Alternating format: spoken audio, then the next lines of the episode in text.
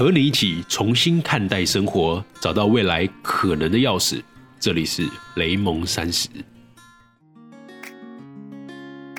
Hello，你好，我是雷蒙。今天呢是一集彩蛋哦，因为前阵子我有一位好朋友许权，他出了一本书啊，然后我觉得他这本书非常的适合我们雷蒙三十来聊聊，所以我们这一集的彩蛋，我们就直接邀请到许权来当我们的来宾，我们来说说他的书，以及让他分享一下。他的故事，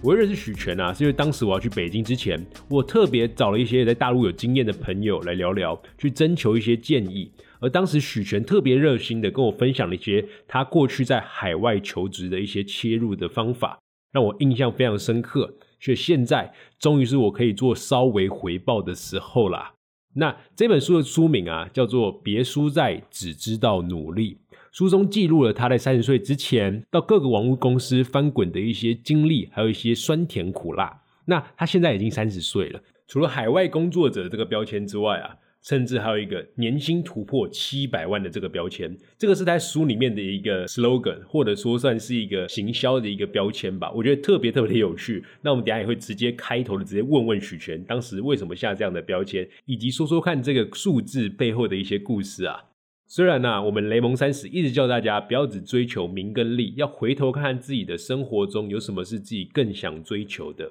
但是，我认为许权的故事跟经历一定能够让我们开开眼界。就拿我自己来说好了，我知道这本书里头啊，一定有我能参考的做法，例如他提到的目标导向啊，坚持去找自己的最优化路径，以及要有实力这件事情。我觉得这三点是我学到非常多的。不过啊，也有可能会我觉得不太适合自己的做法，那没关系啊，你就当做开眼界，去认识另外一群人的做法，互相理解，这才是我们这个节目该做的，不是吗？同中求异，异中求同，就像是《论语》所说的“君子和而不同”。好了，不多说了，那我们就直接把许权给请出场吧。那我们欢迎许权。谢谢雷蒙的介绍。对各位朋友，大家好，我叫许权。我稍微自我介绍一下，是我从毕业之后，大概就在偏向科技互联网打拼，然后本来在三星做 marketing 储备干部，然后在 Line 比较前期的时候加入，对，然后再来是在雪豹科技做全球市场的 BD，那后来大概三四年之间，我都在海外漂流，就是包括印尼、印度、泰国这几个国家。然后主要帮阿里巴巴集团做他们海外市场，然后在呀二十九岁的时候到了泰国做拉扎拉的副总。那刚刚跟雷蒙聊了一下，就是也可以跟大家 说一下，就是未来我的一些想法。那其实如果有荣幸，就是大家能够看到我的书的话，其实我个人没有什么梦想，我就只是想早一点赚到足够的多的钱，然后退休。这是我的自我介绍，我觉得特别特别的实际一点，因为其实现在这个时代，对，我觉得很多年轻人都还是属于整个社会上的弱势吧，因为我们大部分的资源是掌握在中老年的手上，这样，所以其实许权的经历很特别，不管是到海外去做闯荡，在互联网业，那其实闯出了自己的一片天，然后在自己的职能上，因为是做 BD 的嘛，对，就是在这个自己的职能上，其实积累的挺扎实的。那我其实有一个问题，我蛮想在一开始就问，因为这本书其实。刚许全没有介绍，我帮大家介绍一下。书名叫做《别输在只知道努力》。对这个书名，一开始看完之后觉得说，哎，这件事很有道理，因为其实大家都讲说我们要努力嘛。那其实许全书告诉我们说，我们不能只是低效能的勤奋，应该要去了解说你有什么样的选择，可以去把你这个努力最大化。对，然后我在看这本书的书名之后，我还有看到一个非常让我蛮惊讶的点，也就是许全呢在书外面就写到说，哎，年薪现在有到七百万。对不对？这个我当时很惊讶点，并不是这个数字很惊讶，我惊讶的点是，哎，怎么会想要把这个标签 露出来？这是当时有什么样的考量吗？因为我也出来职场一阵子嘛，然后其实虽然说大家很喜欢用薪水比来比去，可是其实都会知道说这件事情好像不太能直接公开。那许权当时什么样的怎么样的考量，把这件事情就当做自己的一个标签呢？是，我觉得雷蒙真的做 podcast 很很很厉害，非常的犀利的问题。不好意思，我们这个节目就是大概是这个风格。没问题，没问题。我觉得很好，是呃，其实这也是我想传达一个信息，就是其实七百万在行业里面说高也不特别高，但是呃，就像你前面讲，就是我觉得这个书名其实就想去唤起大家说，台湾我们大家都比较崇尚就是要有实力，然后嗯啊，我们努力就会被看见，对。但是其实已经过了那个时代，是有努力就有机会，对。然后所以我觉得比较聪明的努力才是更适合现在生存的法则吧。然后第二个事情是，呃，其实台湾来说七百万这件事情是有点难去想象。如果我现在还在台湾，我也不太可能有这个数字，对。所以我比较想是用一个数字去。唤醒大家说，其实，在台湾之外有很大的一个舞台跟机会。对，那大家不用只把眼界放在台湾，然后死命的努力，但是却永远没有机会到这样的数字。嗯，主要就是对唤醒大家。对对对。哦，所以这个基本上它算是一个策略性，就是因为其实现在这个时代有网络嘛，然后更越来越多是可以大家可以有把这个系统放在全球化。可能我们爸妈那个年代，他的系统可能他身边的左邻右舍，甚至到他那个城市。甚至我们好一点，可能到台北市，到一线的城市。我居然讲一线城市，完蛋，完全被大陆影响。好，所以 所以就是变成是现在这个时代，我们不仅是可以看到我们自己的台湾之外，还可以看到其他的国家，可能像许泉之后去了东南亚这样。对对对对对，嗯。那我大概了解这个标签。那我想要往进一步问的地方，就是其实整本书就是贯彻在我们怎么样去做更聪明的努力嘛。然后你这本书的开头其实有讲到，就是怎么样去定位自己的价值。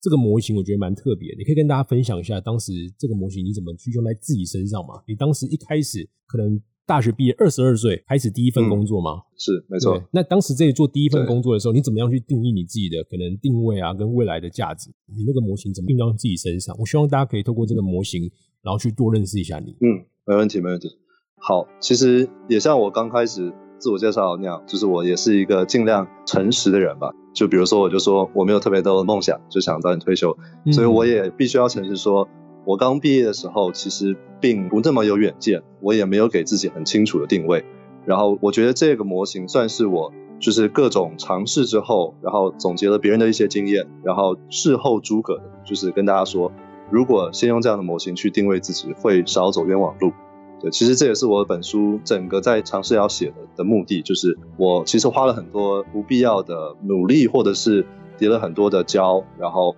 那希望能够把这样的路径写出来，让大家比较聪明的去做到最后的结果。对，所以 OK 回来就是当初刚毕业的时候，我是正大法律系毕业，然后我对于公关行销有兴趣。嗯，那其实我也只是很呃一般的，我去投了各种 FMCG。快销产业或是呃电子快销业的履历，然后最后三星他们当时候正要呃 Note 系列跟 S 系列在全台湾卖的非常好，对，然后就觉得进去学 marketing 是应该蛮有蛮有趣的，所以就就进去了，并没有特别的一个定位跟规划这样子。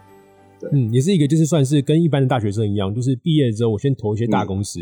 对，还是一开始去走一个主流路线。那之后去怎么样慢慢的找到自己的定位的？这我蛮好奇的。你可以稍微跟大家介绍一下你那个模型，因为其实我相信现在在听的人可能还没有看过这本书。那我觉得你稍微讲一下之后，大家会对你这本书可能会更有兴趣。没问题。我们把职场定位分成 X、Y 跟 Z 轴。那其实过去像雷蒙刚刚说的，在过去一代吧，就是在台湾努力的话，我们基本上可以把产业跟职务 X、Y 轴去定出来之后。我们就很清楚自己在这个市场里面，它的那个呃交集的点在哪里。对，比如说我我喜欢制药相关的领域，然后我是研发专长，然后我不喜欢可能法务、财务或是销售，那我就很清楚对这个 S Y 的交集。但是今天因为呀全球化的关系，然后所以 Z 轴就是在哪一个市场，我觉得算是这个聪明的努力更关键的一个点，就是因为以整个产业来说，其实。全球不同的国家，它有不同的重要性，所以如果你选错了地方去努力，选错了市场去耕耘的话，其实会走很多冤枉路，或者是对要走比较长的路这样子。那对对对，后面的话就是我在其实每一次转职当中，我尝试着用这个方法去衡量，说我是要留在这个还不错公司，还是我要去迎向挑战去下一间公司。对，然后我比较能够用到这样的模型。那我就稍微的带到一下我后面的每一个选择，好了。嗯，对对对。OK，啊，我那时候在三星做 marketing，然后看到，哎，其实硬体的话，它的毛利是比较有限，然后软体那时候正在蓬勃发展，对，所以那时候，呃，Line 它刚刚在全台湾就是获得比较大的用户量，然后它在台湾办公室刚建立，对，所以我就发现，其实以产业来说，啊，硬体跟软体有这样的一个一个区别出来，然后我就觉得或许能够尝试一下。软体产业。对，所以这算是我在产业这个轴去尝试，然后发挥你这个同时在植市场。对对对对对，产业这块就是从硬体到软体，然后职务上面也是，就是我本来做的是偏甲方的 marketing，对，但是我其实还是希望能够赚多一点钱，所以大家都说，哎，sales 会有一些奖金啊什么的。对，所以那时候 Line 它开的缺是偏 Sales 这一块，所以我就也想说，反正年轻嘛，多试试看。对，所以我 X 跟 Y 轴都同时做了移动。OK，然后但是到 Line 之后，我又发现，哎，就是过了两年，然后雪豹科技他们在台湾英离楼顶就是建了办公室，然后他们是能够把 BD 就是飞到各国去做拓展。对，所以就发现，哎，Z 轴它其实给了我更多的空间。然后我刚好在 Line 的时候，我比较常飞日本跟大陆，对，然后发现其实海外的市场非常大，然后雪豹有给我给我这样的机会，然后甚至可以做东南亚跟欧洲，对，所以我就也做了这样的一个 move，就是 Z 轴拓展出去这样子。哦然后那我可以拉回来问一个问题，因为我其实发现有一个我觉得你很大的一个关键能力，就是你可以知道说，哎，你在做这个职务或在这个行业里面的时候，你可以一边去观察说哪些的新兴市场，或是哪些新的，可能你刚刚讲的一些潜力的发挥的空间是存在的。那你怎么样保持在你身心其实，在投入在工作之中嘛？可是你还可以去找到，哎，其实哪些新的市场要跑出来比较有潜力，那我应该准备去跳过去。这个是你怎么去找到的呢？因为我相信很多人在工作之中，关工作上的事情，或是他自己家人人际关系，就已经把他用的很没有时间去做其他事情了。可是我觉得你还有一个敏锐的心，或是一个敏锐的洞察能力，可以发现说。哎，我现在可能在做硬体，可是我发现其实软体的潜力更大。那我是不是要往软体去看？就我看到了 Line 的这个机会，这个能力是你怎么样去培养，或是你怎么样去让自己发现有这个能力的呢？是，其实我觉得诚实一点说，就是爱交朋友，会喜欢跟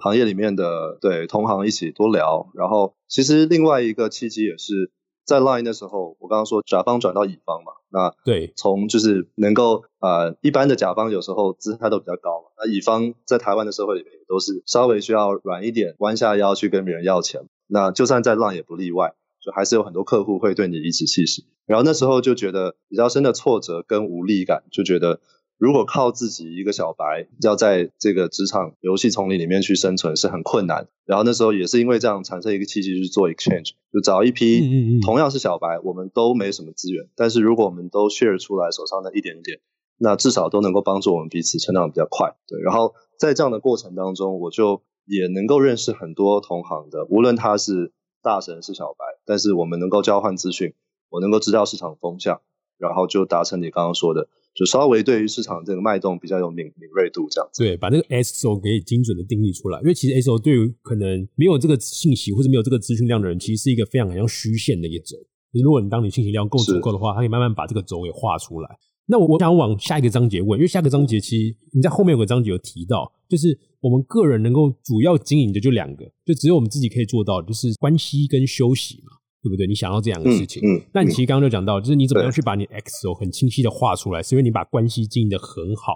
对。然后在这个地方，我觉得很特别的是，因为其实这个章节一开始的时候讲到，就是我们在做公司要求的产出之外，我们可以把一些其他的时间跟精力拿去经营自己的其他的领域，可能是休息，可能是你举个就是有富豪在打电动这件事情，然后或者是你经营自己的家人或朋友的关系。那这件事情我觉得很特别的点是，如果我在公司角度来看啦，就是如果公司发现一个职员，就只是把他产出的要求给做完了，然后他就开始去经营自己的第二曲线，这个要怎么拿捏啊？所以这个我我自己也是蛮困惑的，因为可能是我我我以前都是算比较个人工作者嘛，然后我可以自己 hold 我自己的产出，还有我自己的朋友跟我休息经营，因为基本上我没有 hold 产出的话，我觉得饿死。对，因为我所有赚钱就是我自己的产出嘛。那如果到了公司之外，对，的确我是拿月薪跟奖金或年薪。所以我一定的产出我达到之后，然后我也可以顺便假装的偷懒这样。可是你又想要去做多一点事情，那这怎么去做个平衡，或者不要被老板发现呢？是是是，非常好的问题。对我其实也有料想到书里面这样写，然后就是作为资方可能都不会特别开心嘛。但是我觉得我们都是比较弱势的劳方，然后应该要有些人出来说一些就是真话，而且是能够帮助到彼此的话。那我我也老实说，我觉得，嗯，如果是个人创业，那其实你就是资方劳方合并嘛，所以那是你的事情，然后你赚的利润是你的，所以你随时在工作，这个很正常。对。但是作为纯粹的劳方，对打工族吧，对，无论你是高阶打工族还是初阶，那其实公司就是像我那章里面讲的，时间其实等于金钱。公司已经把你的时间去估值出来，然后你如果做的超过你被估的这个价值，它不一定因为这样子而付你更多钱。然后尤其就是我到目前为止待过的任何职务都没有领过一分奖金，对，所以这件事情更加的实际，就是对，就算我在 Line 做 Sales 的时候也没有奖金。对，所以然后 BD 又是一个没有奖金这件事情的一个职务嘛，所以我深刻体认到，当我今天我的能力跟我的产值超过了同个 team 的人，maybe 十倍以上，我仍然领的跟他一样钱，甚至我其实，在很多公司里面，我是 team 里面年纪最小的，那我觉得这基本上是不公平的状态，除非我去 renegotiate 我的钱，所以我觉得，呃，有一个对资方劳方很公平的方式就是。如果我还是维持在 team 里面或是公司里面，我的产值是前百分之一或前百分之五，嗯，那我把剩下的时间拿去做我个人事，这完全不违和吧？就是我并不是扯后腿的人，我甚至还是大家去学习的那个目标的话，那我基本上我剩下的时间拿去睡觉，我拿去陪家人，我拿去打电动，这并不是公司管得到的事情。嗯，哇，这真的是有种梦想的境界的感觉。就是你要一定要能力够好嘛，才可以在以大家用少量的时间，可以达到大家甚至超出大家的标准这件事情。嗯，哇，好，在这个地方你有没有可以稍微举个自己的亲身的挑战或是经验嘛，跟我们各位朋友分享一下？了解，了解。嗯，如果说比较实际的例子的话，呃，像我刚刚提到，我在进 line 的时候，就是从 marketing 转 sales，我其实。没有资源，我也没有这样的背景经验。对，那嗯，当时候除了我，我觉得做两件事吧，一个是 follow 体制内的一些成功的例子，比如说我去啊请教公司内那些比较资深的 sales，那些雅虎的啊老员工等等，对，然后让他们带着我去认识行业的对一些一些前辈，然后去建立那一层关系，以及我对于公司的产品等等有更深的了解，这是体制内大家都能够做得到。那体制外呢，就是我觉得是。赢过其他人的关键点，当时候像我刚刚说的，呃，我们一群小白，我们就一起决定建立 exchange，然后我们透过这种在公司之外的这些 connection，然后去了解一些 know how，然后让我们的产值能够倍增吧。那我举个真正的例子，就是在 exchange，我们其实每个月会办不同主题的论坛讲座，对，然后会请到业界里面比较前辈的人来分享，right？那那个时候，我作为 Line 的 Sales，如果我要 pitch 精品业，如果我要 pitch 互联网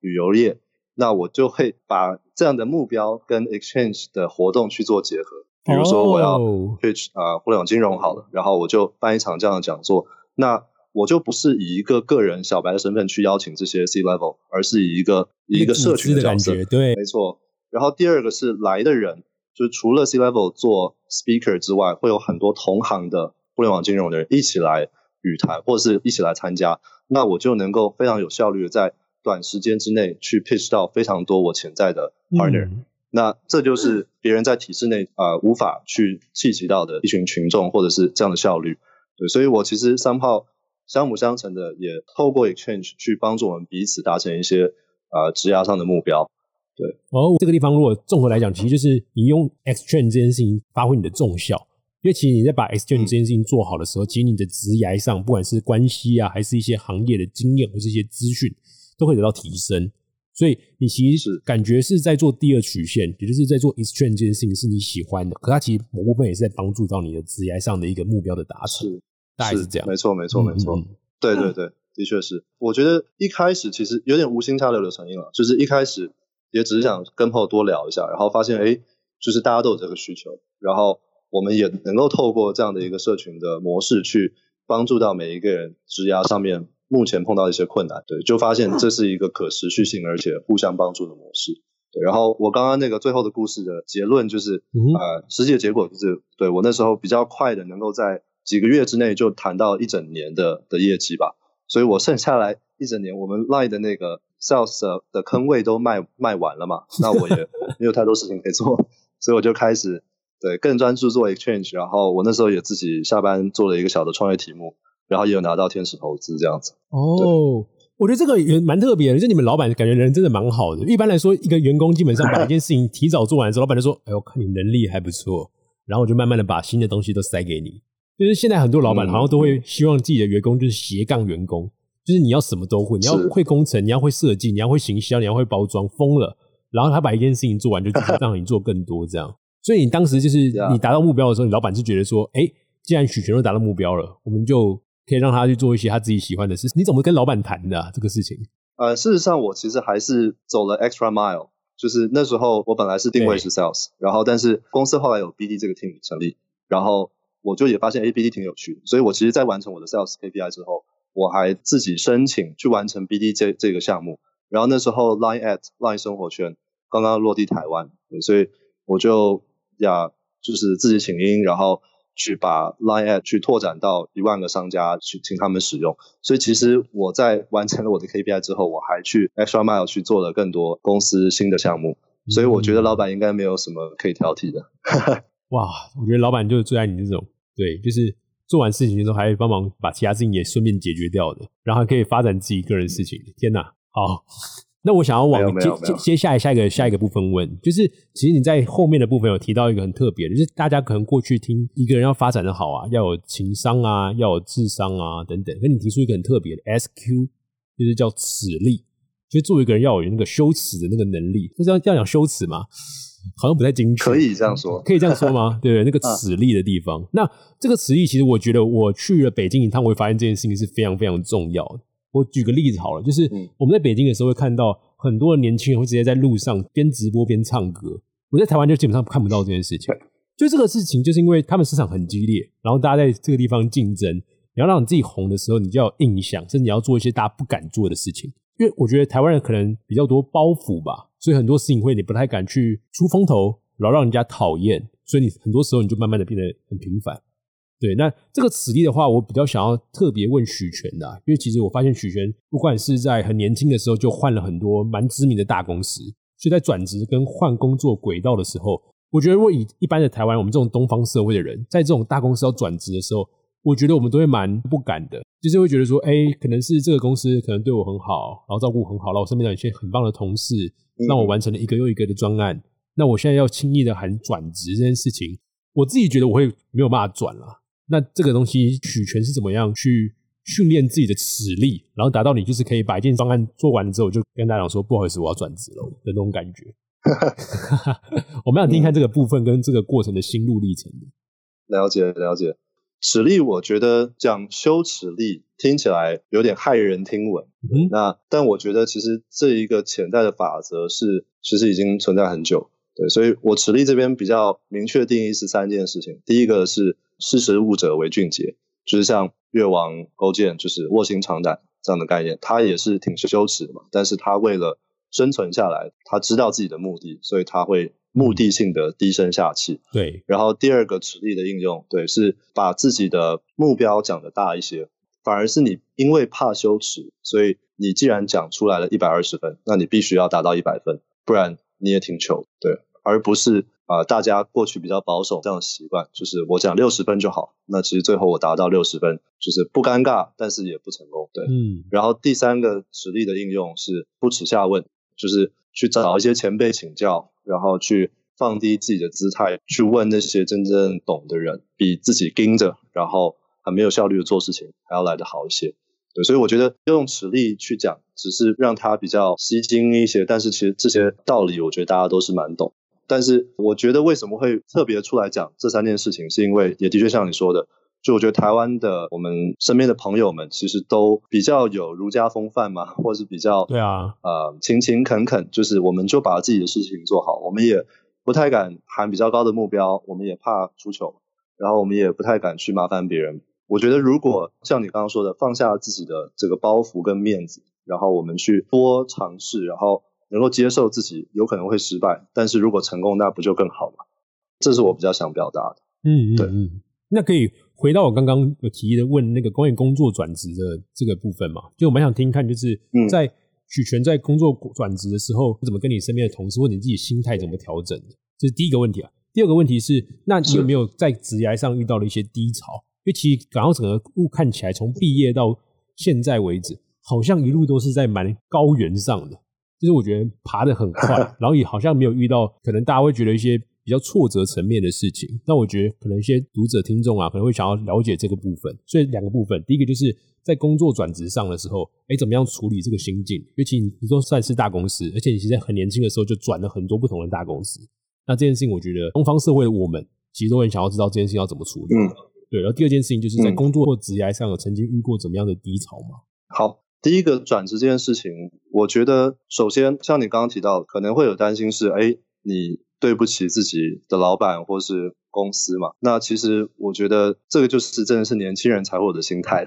因为当你意识到公司跟老板需要你，是因为你可以帮他完成目标。对。那如果当你有一天做不到他的需求，他是会请你走。对，这个是一个非常薄弱的，我觉得是利益关系，而不是。一种感情，对，所以当你因为自己做的很好，然后他喜欢你，然后你还不敢往下一更好的地方去，那就像是爱情里面，对你面对一个渣男，然后因为渣男觉得你有钱嘛，还是对你甜言蜜语，但是你知道他是个渣男，但是你如果碰到一个更好的白马王子，你不去，那是你自己傻。对我觉得这个是比较现实的一个社会的一个法则吧。嗯。我可以把第一个白话来说一下，就是有点像是你觉得你在这个公司原本的项目已经做得很好了，所以你其实值得下一个更好的。那如果现在公司没有用更好的条件留下你的时候，那我们就说拜拜。我觉得想要强调的是，大家要清楚自己在职涯上的目标，跟我在这个地方的目的。对，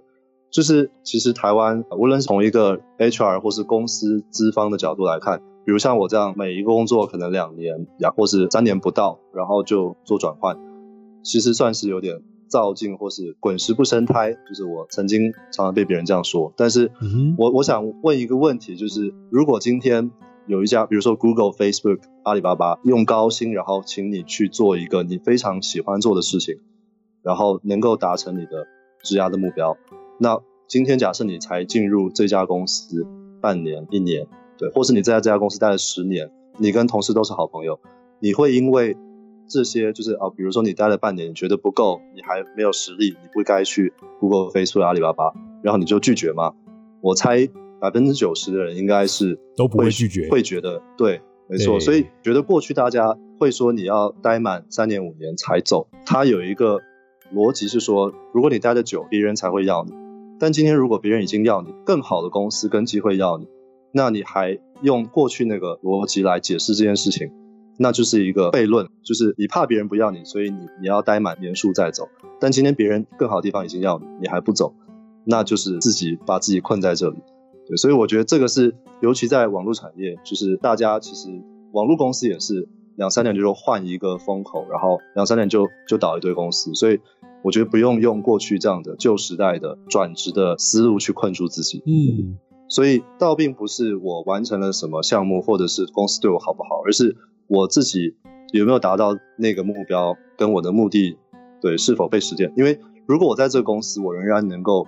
持续的，就是往我的目标前进，那我必须要待着。但如果我的目标是更高的，对，就是清楚自己，而不是按照别人怎么做来定位自己该在哪里。哇，我觉得这个目标论其实真的是是一门艺术，因为它其实我们虽然说有自己想要的目标，可是其实我们人类还是会很容易受到旁边的关系给牵绊。这个有什么方法可以训练，让自己可以比较断舍离吗？可以这样讲吗？但是我其实你好，我其实也蛮好奇，你怎么会有这样的困扰或想法？就是因为我觉得关系对我来讲是非常重要的。那但是我定义里面的关系比较像是朋友，不是有公司的这种利益冲突存在，或是利益合作存在的的关系，然后或是家人，或是我的太太。对，所以我宁愿花更多的时间跟投资在他们身上，因为公司不可能养你一辈子嘛，所以这样的关系有一天是会离开的。那与其把时间花在这样有一天会离开的关系，我为何不把更多时间投资在能够陪我一辈子的家人跟朋友身上？所以我不觉得那是一个断舍离，而是清楚自己的目标。对，嗯嗯，哇哇，我觉得自己在这个会谈中真的是各种新启发。那回到第二个问题啊，就是在职涯上面的有没有一些挫折上的经验可以跟大家分享一下？其实我觉得职涯的挫折如果比较清晰的划分，第一种就是做的不够好，然后被 fire 嘛。那第二种就是你仍然在公司，但是你过得很辛苦，或者是你有时候达不到目标，对吧？那我可能都没有做到那么差，被 fire 过，所以然后我觉得大家也比较少会经历这样的所谓的被 fire 的挫折。那第二种就是在公司，无论是人上面或事情上面，会有一些低潮。我觉得这个所有人都有。我在进入每一间公司，一开始接受新的挑战的时候，也都会面临到。对，所以实际上是很多挫折，只是大家现在彼此追踪。Social media，大家不会把这件事写出来而已。嗯，对，是的，是的。回头来看呢，这本书其实在讲你的选择嘛，就这个选择可以把它换成一个的目标，你的 goal 是什么？对，你的整个目标怎么设定，然后去规划你的职业。那其实很多时候跟着你的目标走，然后很多的一些情感啊，或者这些关系，其实我们想太多，因为真的好的人会支持我们下去的。嗯，这件事情算讲起来很简单，可真的做起来是要反复去思考的。我觉得任何想要出海工作的人都。最基本、最基本